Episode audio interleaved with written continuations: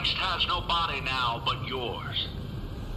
No hands, no feet on earth but yours. Yours are the hands with which he blesses all the world. Yours are the feet with which he walks to do good. Yours are the eyes through which he looks compassion on this world. Yours are the hands. Yours are the feet. Yours are the eyes. You are his body.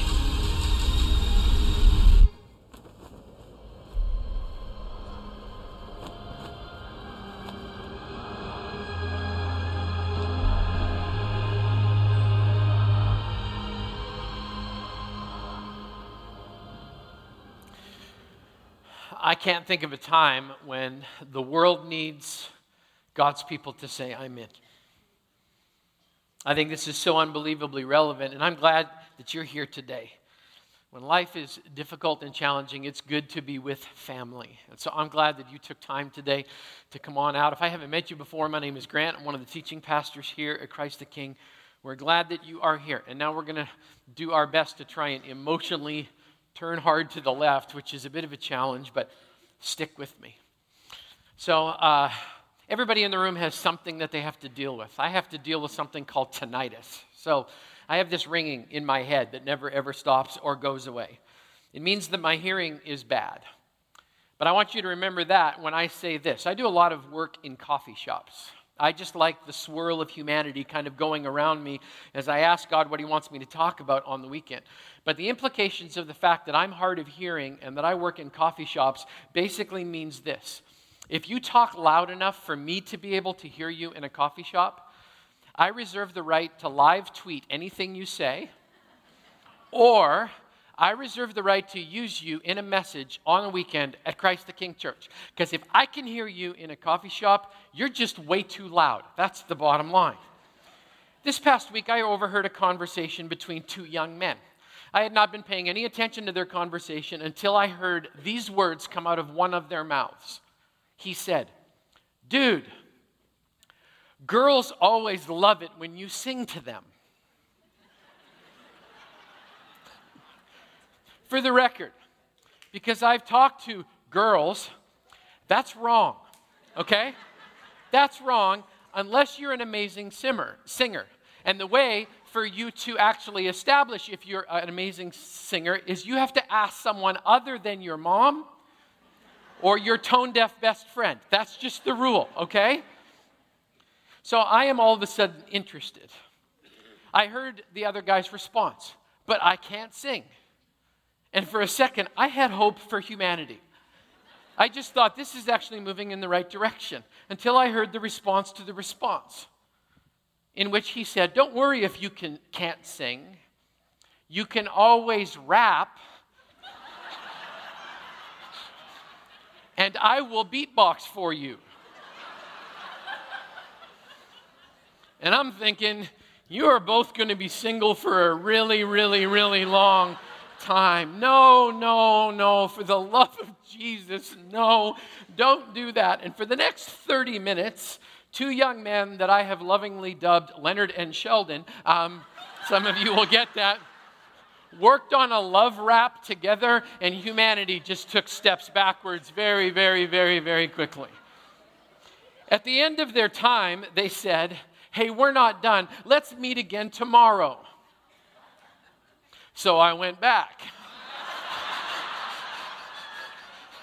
I can't make this stuff up. I went back because I wanted to find out if they actually rhymed a word with quantum. That's where, just saying, okay? And after 30 minutes of listening to them again, I could not help myself and I got involved. and I did my best to share some wisdom as an elder of these two so misguided young men. And for the record, there will be no singing or rapping. Instead, a heartfelt love letter will be delivered, and to whoever Aubrey is, you're welcome. All right? That's what I'm saying right now. That conversation was God's gift to me. And some of you are having an issue with my eavesdropping right now. But if you have an issue with that, you're going to have to excuse yourself this morning because we're going to eavesdrop on a conversation that we're going to involve ourselves in for the betterment of ourselves and for mankind. There's a series of events that happen in Scripture before this conversation. Jesus has a discussion about divorce that actually gets mixed reviews from the people that are listening to it. And then a group of kids shows up, and, and Jesus ends up spanking a group of older kids because they try and exclude the younger kids. And then everything goes terribly wrong because a very rich young man shows up and asks Jesus a question about how he can join his movement and his mission. And the guy is completely devastated when Jesus says, Actually, you're going to need to have a garage sale before you can join me. And then Jesus freaks everybody out by telling them that here's the plan for the coming month. We're going to go to Jerusalem, and when I get there, I'm going to be mocked, beaten, covered in spit, and crucified. But don't let that freak you out because three days later, after I'm dead, I'm going to come back to life again. And then this conversation happens in Mark chapter 10. The Bible says this Then James and John, the sons of Zebedee, came to him. Teacher, they said, listen very closely. We want you to do for us whatever we ask. It's like three year olds, right? We're just manufacturing a deal. So we're not going to tell you what the question is beforehand, but we want you to just agree on the front end to whatever it is that we ask. Because we've completely misplaced the fact that you're the God of the universe and you already know what's going to come out of our mouth, but that's what we're going to ask you anyway. Here's what I love Jesus plays along. Verse 36 What do you want me to do for you? He replied. They replied, Let one of us sit at your right and the other at your left in your glory. Let me translate that for you. Jesus, don't take this wrong, but we want to be at the top of the org chart. We both would like uh, corner offices, six weeks of vacation, and we both believe that our estimated self worth should be around $100,000 in salary. That's exactly what we're looking for. We want status and power. If you're going to go to Jerusalem and be a king, we want to be the princes. My rough translation. Verse 38 You don't know what you're asking, Jesus said. Can you drink the cup I drink? Or be baptized with the baptism I am baptized with? He's saying, guys, are you sure you know what you're asking? Because I'm going to go to Jerusalem and drink the cup of God's wrath. Everything that God has ever poured himself against, all sin for all time, in the past and the future, I'm actually going to take that on myself. I'm going to be baptized into death, which means I'm going down under the water of everyone's sin. I'm actually going to go to hell for your salvation. Are you sure that's what you want to do? Do you actually think you can do that? And I don't even know what to say next, but here comes the most arrogant answer in human history. Verse 39 we can, they answered. I actually think I can pull that off. I think I'm going to be able to do that. I got a great attitude and I'm just going to move in that direction. We can, they answered. Jesus said to them, You will drink the cup I drink and be baptized with the baptism that I'm baptized with. In this moment, Jesus is actually telling them what their future is going to be. James was martyred for his faith. John was exiled and tortured. The lesson for all of us be careful what you ask for. Verse 40 But to sit at my right or left is not for me to grant. These places belong to those for whom they have been prepared. We're going to come back to this, but I want you to notice it. God said no. God said no to their request. And now, from last week, the small group that we talked about is going to get involved. Verse 41 When the ten heard about this, they became indignant with James and John. I'm always wondering were they indignant because they thought, how rude for James and John to ask to be at the top of the org chart. Were they indignant about that, or were they upset with the fact that they didn't think to ask first? Just wondering. Verse 42 Jesus called them together and said, You know that those who are regarded as rulers of the Gentiles lord it over them, and their high officials exercise authority over them. And then it comes Four words that you should underline, highlight, whether you've got your Bible, your app, or your outline, you should circle this. You should burn it on your forehead so that you never, ever forget these four words. Jesus says in verse 43 Not so with you. Not so with you. Instead, whoever wants to be, become great among you must be your servant. And whoever wants to be first must be a slave of all. For even the Son of Man did not come to be served, but to serve, and to give his life as a ransom for many. Let's take the conversation apart. Let's dissect it. As we dissect the conversation, I want you to, number one, I want you to recognize the characters here because they're so important. James and John, these two brothers, they're quite a pair. Jesus gives them a nickname in Scripture. He calls them the sons of thunder. That just tells you something about their character, doesn't it?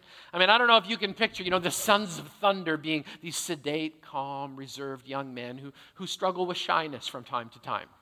I don't think it goes with the nickname, right? And the Bible doesn't even tell us exactly why Jesus gives, gives them this nickname. But I, I just have to picture them as guys with loud opinions, impetuous thoughts, unbridled passion. There's another section of scripture where Jesus shows up in a town. He tries to arrange accommodations, and the town actually presses back against him. The locals aren't crazy to have Jesus in the area. And the sons of thunder show up, and their question to Jesus is So, what do you want us to do? Pray down fire from heaven, let's just torch the whole city. That's the, where they go immediately. They're angry, reactionary, over the top.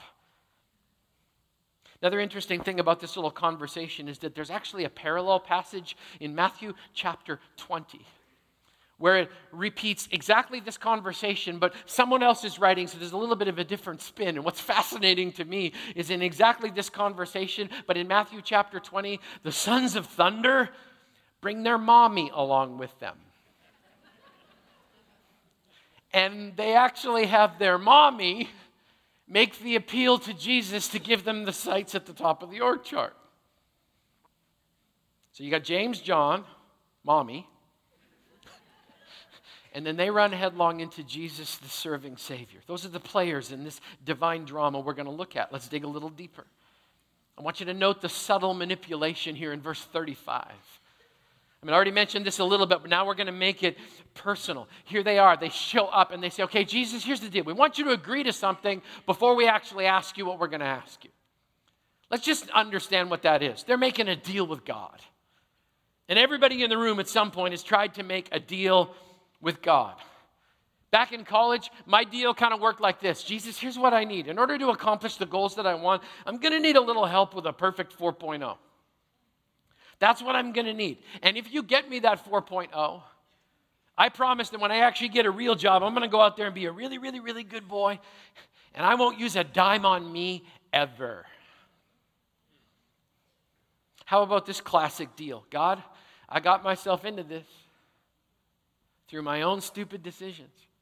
But if you get me out of it, I promise I will never, ever, ever do that again. James and John learn a hard lesson here. Here's the application for all of us Jesus doesn't make deals, Jesus makes disciples. We get that? He doesn't make deals, he makes disciples. Followers of Jesus know that God doesn't always give us what we ask, but he always gives us what is best. That's so important to know. So if you got any deals on the table with God this morning, you may want to retract them. Let's keep moving. Let's press in deeper. Number three, I want you to note the arrogance in their answer, even after Jesus questions their motive. I mean, this is hard stuff here. Do you have any idea what you're asking, guys? I'm not going to Jerusalem to set up an earthly kingdom because my kingdom is not of this world. This is not about power or status. It's not about gaining the world and losing your soul. I'm actually going to die. In fact, if you read the context of Mark chapter 10, he said that just two verses before this conversation starts. I'm actually going to go and give my life. Do you think you can walk that road with me? And what's their arrogant answer? Yep. I think we're all good. Not exactly sure what the long term strategy is here, but I'm pretty sure my positive attitude is going to get me through just fine. Boy, these guys overestimate themselves, don't they? No, Jesus, I think we're good. I think we're good. Just sign me up. It's fine. Doesn't sound that hard. Let me tell you something. When I came out of college, actually, while I was in college, and my wife can attest to this, there was one single word in the English dictionary that absolutely represented who Grant Fishbook was. And the word was arrogant. Flat out arrogant. I was that cocky, know it all punk who thought he could do it all and somehow forgot that there's a verse in the Bible that says God opposes the proud, but gives grace to the humble. So I want to share something now that I wish I knew 30 years ago. Don't do the math in your head, okay? Here's something I think we all need to learn. Most of us vastly overestimate our value to God's kingdom in the short term and vastly underestimate our value to God's kingdom in the long term. We think we've got so much to offer God right now. I mean, if Jesus needs his church to get straightened out, why doesn't he just consult with me? Because after all, I got great ideas and great potential. I mean, if he would just consult me, we could get this whole mess straightened out. Some of us actually have the arrogance to believe that's true. And we forget the fact, we lose sight of the fact that God's going to spend a lifetime with us, shaping, molding, buffing off the rough edges teaching us that it's not all about us, that we don't need to have the answer, that we don't need to be the smartest person inside of every single room. James and John are just like, We've got this, Jesus, sign us up. And Jesus like, You have any idea what's coming? Now, here's the hope. So we don't get lost in their arrogance. I want you to think about this. John of the Sons of Thunder earns a different nickname in Scripture the Apostle Jesus loved. He's the guy that gets, he's the recipient of the final book of the Bible. And in that final book of the Bible, if you remember our series from Revelation, that's when Jesus actually shows who gets to sit at the right and the left hand of God the Father. Apparently, John learned a few things about humility. James became the first apostle to be martyred in history. He loved Jesus so much, he followed in the footsteps of his Savior. He actually got to a place where, in humility, he walked with Jesus, even though it cost him his own life. So there's hope for all of us, no matter how secure we may be in who we think we are. Let's keep moving. I love this next point. Take a look at number four. Note that Jesus' answer is no. Jesus, we want to be at the top of the org chart. The answer is no. What you want is not what's best for you, so the answer is no. I have a prayer journal that is beat up old, it's a relic. And when I go back through it, there are so many prayer requests I find in that prayer journal where I am so thankful God said no to my request. Anybody else had some of those? He's like, I wanted it so bad and it seemed so right, and God said no. And now, a couple decades later, I'm going, Thank you, Jesus. Thank you, Jesus. You know, we need to know this. Here's an application for you. The most telling sign of your maturity is how you respond to a no. When you get a no from God, because some of us, you know, let's face it, we're really good when God says yes. Our devotion goes up, our, our faith goes up when God says yes. We can even tolerate it when God says wait. But when God says no, there's something inside of us. I don't know about you. When I get a no from God, I have four responses whining, complaining, appealing, and sulking. That's how it works in my world. And in that moment, I've got to make a decision. Do I actually trust that God knows what's best? Or do I actually think I'm smarter than the God of the universe? So the answer is no. And now God's going to pull them together. Jesus is going to pull them together and give them an MBA in leadership. Because he comes back against them and says, Guys, you think that personal achievement is about status and position. You think success and greatness is measured by how high up you are on the org chart. In fact, he gives them an example. He says that there's a Gentile organization, there's a non Jewish organization, and guys, you know how it works. The people in that organization that think they're in charge, they exercise something called positional leadership. Because they've got a title, they think everybody should respect them. Now, if there's any leadership theory people in the room, you know this. Positional leadership is the lowest form of leadership. Because a positional leader walks in the room and says, I got a badge and a rank, you better salute. And God says, actually, that's not the way it works in my kingdom. You don't get to lord it over people. You need to be under authority before you're ever in authority. That's how God's kingdom works. And then it happens.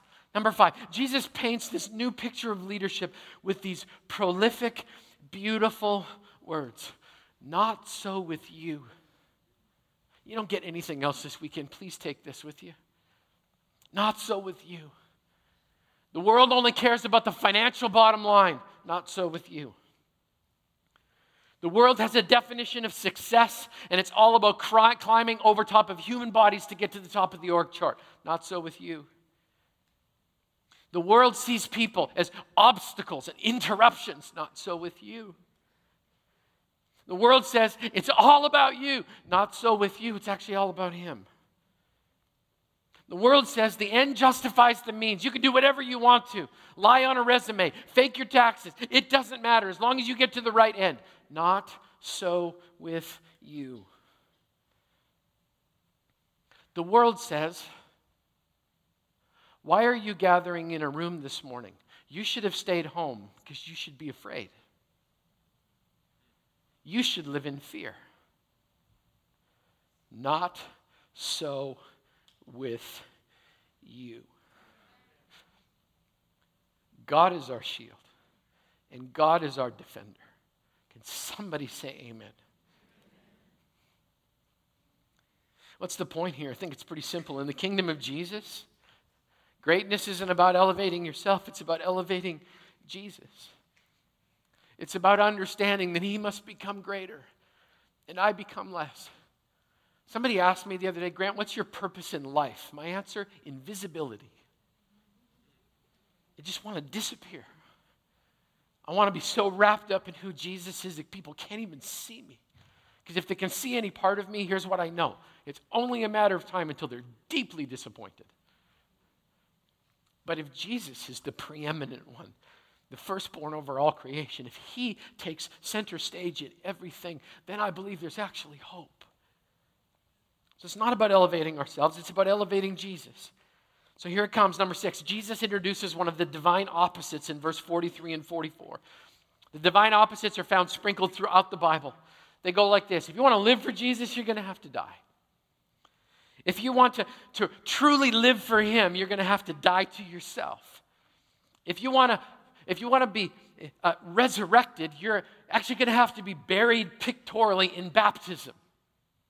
In just a couple weeks, we're doing a baptismal service. Some of you have never taken that public stand. For whatever reason, you've just allowed that to become a barrier, even though the God of the universe said, if you're going to be one of my disciples, here's a step that I want you to take. I want you to stop thinking about what your hair looks like. I want you to interrupt your schedule. I want you to completely discount whether or not grandma can be there or not, because it's never really going to fit inside of her schedule. And I need you to get in the tank. And I need you to go under the water so that everybody sees that person has been buried. They are dead to themselves. But we're not going to leave them under the water. We're going to bring them back up again because just like Jesus, there's a new life on the other side of death. There is resurrection power still available to people. Some of you just need to take that step because you need to live a divine opposite. If I'm going to really live, I better do some dying. If you want to be great, you have to become the servant of all. I mean, in God's kingdom, you actually have to work your way towards the bottom of the org chart. That's the goal of every single one of us. It's not flipped over. We're not aspiring to get to the top. We're actually aspiring to get to the bottom. You think, why in the world would I do that? Remember last week when the king of the universe was on his knees washing people's feet? That's the example. As low as we can possibly get. Because in due time, those who are humble enough to get there, God says, in due time, I'll raise you up. Jesus must become greater, I must become less. What's the application? Greatness is not about status or title or wealth, not in God's kingdom. It's about service. It's about serving. And Jesus says that to his guys. And he's still saying that to his church. If you want to be great, you need to follow my example and serve. And if you're not serving, you're so missing out on a glorious opportunity to learn more about your Savior. Jesus brings this session of humility school to a close by number seven, reinforcing and restating his mission and his invitation. I love that verse. For the Son of Man did not come to be served, but to serve, and to give his life as a ransom for many. And right away, we have an, object, an objection, right? I don't have time to serve, I'm too busy. Not so with you. I actually came here this weekend that someone, so someone could serve me. I need someone to look after my stuff. I've got needs. Not so with you. The King of the universe did not come to be served, but to serve and give his life as a ransom for many. So the bottom line is Jesus came to serve and he calls us to the same mission. So over the last six weeks, for one more week before we turn the corner, and you're talking about a turn, boy, we're going to turn into the book, the Song of Solomon.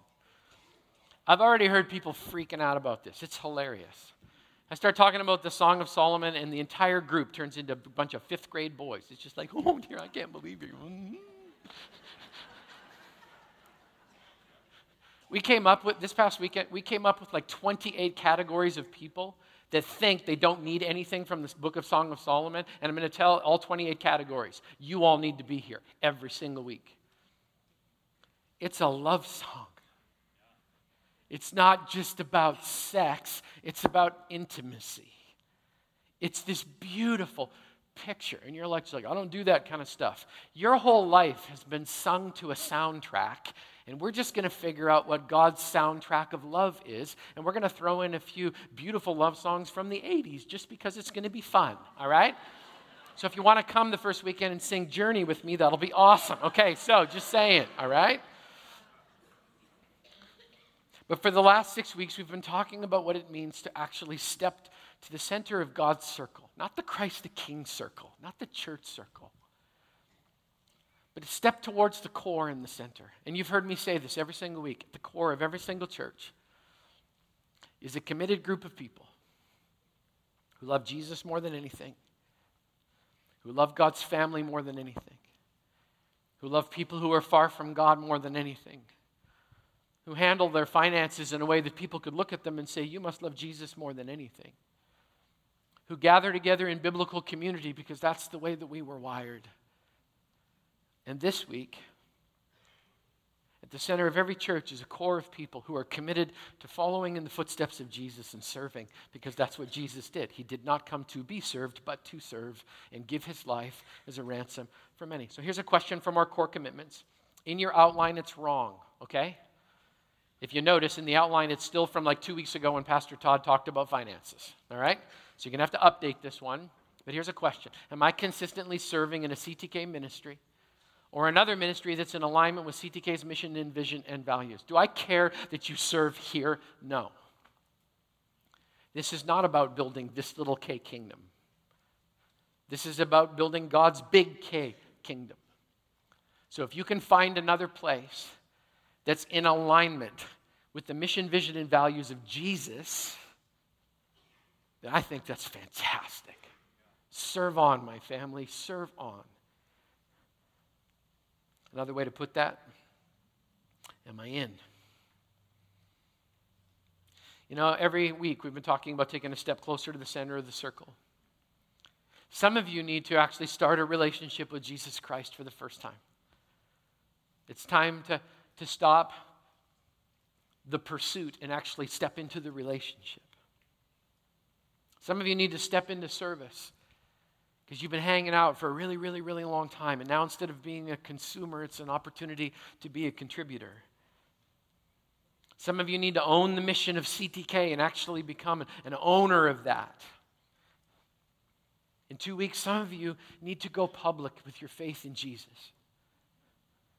There's baptism classes after the 11:15 service this morning. And you're thinking, I see, so 11:15, 12:15, that means I'm going to have to give up this in order to be able to do that, but I'm just too busy. Not so with you. The sons of thunder were changed because of this conversation. And if you read your Bible, you'll always notice that James and John had, a, had another guy that kind of hung out with them. His name was Peter. Peter, James, and John. Peter, James, and John. They're always mentioned together in a three. People go, wow, that must have been Jesus' closest circle of friends. I'm like, no, those were the three biggest troublemakers. And Jesus never wanted to leave them behind because they were totally messing up his thing. So it's just always like, Peter, James, and John, you're with me. Okay, all right? Stop talking and follow. That's how it seems to go all the way through Scripture. James and John are transformed because of this conversation. That other guy was transformed too. Peter in Scripture is this loud, angry, opinionated fisherman. Years later, he writes a book called Peter. You would have wanted him to be your grandpa. Because he writes to guys like me that are supposed to look after a flock of God with humility and love and service. And he writes these words To the elders among you, I appeal as a fellow elder and a witness of Christ's sufferings, who will also share in the glory to be revealed. Be a shepherd of God's flock that's under your care. Watch over them, not because you must, but because you're willing. As God wants you to be, not pursuing dishonest gain, here it comes, but eager to serve. Where'd Peter get that from? this conversation. Not lording over those entrusted to you, but being examples to the flock. And when the chief shepherd appears, you'll receive the crown of glory that will never fade away. In the same way, those of you that are younger, submit yourself to your elders. All of you, clothe yourself with humility towards each other because God opposes the proud but shows favor to the humble. Humble yourselves, therefore, under God's mighty hand, that he may lift you up in due time. And then, wrapped in that beautiful appeal for service, are words that we all need to hear today because we live in Washington. Because we've all shopped or gone to a movie at the Cascade Mall. Because we used the I 5 corridor to go back and forth across that scene that we all saw on Friday night, burned into our memory with all of the law enforcement lights flashing in the parking lot. To all of us, after an appeal to serve, Jesus says this to Peter Cast all of your anxiety on him because he cares for you. Grant, I don't know where to put the fear. Give it to Jesus. I'm not sure if I should go out this afternoon or do the. Give it to Jesus. He has big shoulders. And his name will be called Wonderful, Counselor, Mighty God, Everlasting Father, the Prince of Peace. I love the fact that God has called us to serve, but once again, he never ever asked us to do anything that he wasn't already willing to do himself. So, this weekend, as we get ready to be dismissed, we have opportunities for you to come and serve and be a part of this little expression of God's family tucked up here in the corner of the wonderful state of Washington. Too busy, Grant? Not so with you. Let's pray. God, I thank you for my brothers and sisters in this room today. I pray in Jesus' name that you would encourage their saddened hearts, replace mourning with joy, replace frustration with hope. God, I pray that we would be able to take what you've said today and all week long live out an example that says, Not so with us. God, I pray that we would be light in the dark, that we would be hope in the frustration and the grief, that we would be living, walking examples of the Son of Man who came not to be served, but to serve and to give his life as a ransom for many. So, God, we thank you for this opportunity. I pray for those, God, who do not know you yet. I pray that they would step towards you in relationship. I pray for those who have not been baptized yet. I pray that they would step forward in obedience. God, I pray for those who are not serving yet, and I pray that they would step forward and experience the joy of following your example. And we pray these things in the name of the Father, and the Son, and the Holy Spirit. All God's people said.